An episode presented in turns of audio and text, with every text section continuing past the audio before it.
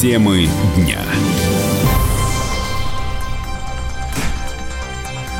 Верните танкер. Сенаторы потребовали извинения от Украины. Мы будем на Олимпиаде. Россия получила официальное приглашение на игры. Можно только осторожно. В Госдуме хотят разрешить нацистскую символику. И не сладкая жизнь у нас будет из-за нового налога на пальмовое масло. Об этом не только далее. Вы слушаете радио «Комсомольская правда». Меня зовут Валентин Алфимов. Мы с вами говорим на главные темы дня. Здравствуйте. Россия потребовала от Украины незамедлительного возвращения танкера. Освобождение моряков, задержанного э, в, в Измаиле судна, недостаточно, говорит член Комитета Совет Федерации по обороне и безопасности Франц Клинцевич.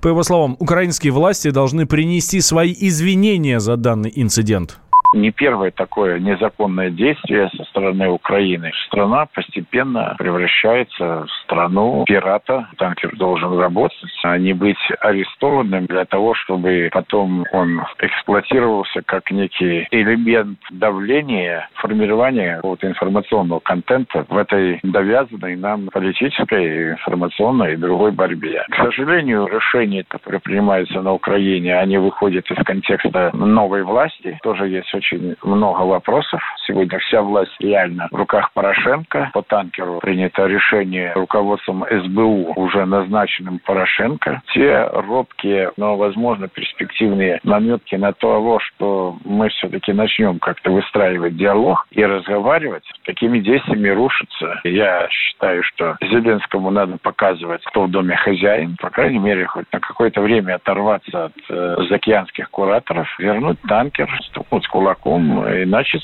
самостоятельную политику. В Госдуме назвали бредом сумасшедшего обвинения погранслужбы Украины в атаках ФСБ «зеленым лучом». Как заявил зампредседателя Комитета по обороне Юрий Швыдкин, одна из основных целей в этом вопросе в очередной раз показать Россию как мнимого агрессора.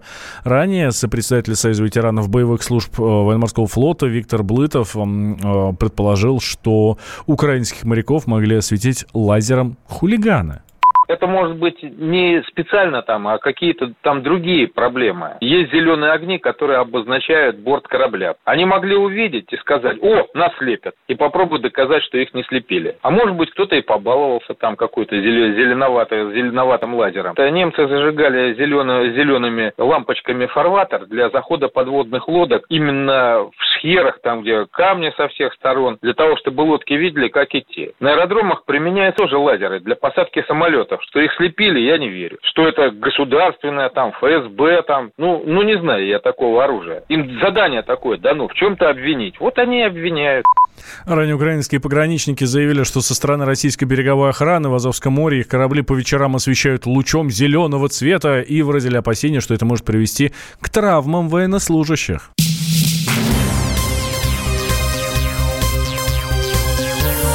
Темы дня. Вы слушаете радио «Комсомольская правда». Меня зовут Валентин Алфимов. Хорошие новости, друзья. Россия получила официальное приглашение на Олимпиаду в Токио.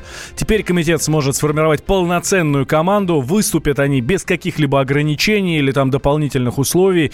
В конце концов, наши смогут поехать на игры под российским флагом и достойно представить свою страну, добавляет почетный президент Олимпийского комитета России, первый вице-спикер Госдумы Александр Жуков обязательно поедем. Я считаю, что это очень хорошее событие. В принципе, Олимпийский комитет был восстановлен в правах сразу после окончания Олимпиады в Пинчонге. Очень хорошо, что сейчас за год до Олимпиады получили приглашение на Олимпиаду. Полностью восстановлен в правах Олимпийский комитет. Наша команда будет выступать под флагом российским, с гимном, так как все остальные страны. Подготовка, она и не прекращалась, она идет постоянно. Сейчас отборочные соревнования, как можно больше спортсменов отобрался на Олимпиаду.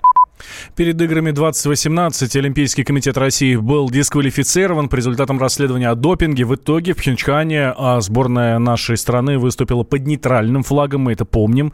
Некоторые спортсмены также не получили приглашение на игры, не смогли выступить на соревнованиях.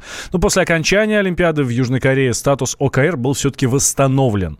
В июне сообщалось, что допинговый скандал с участием российского прыгуна Данила Лысенко может повлиять на участие сборной России в Олимпиаде 2020 спортсмен предоставил поддельные документы, согласно которым он болел во время сдачи допинг-тестов. Позднее глава Олимпийского комитета России Станислав Поздняков заявил, что это не станет причиной полного отстранения команды от участия в играх. Он отметил, что речь может идти об индивидуальной ответственности, но не о коллективной. Радио как книга. Разливает воображение. Но для тех, кто хочет больше, мы ведем свой YouTube-канал. Все эфиры, трансляции, именитые гости, крутые спикеры, громкие заявления и провокации. Бурная жизнь прямо из студии. Радио «Комсомольская правда». Надо и сто раз услышать, и один раз увидеть.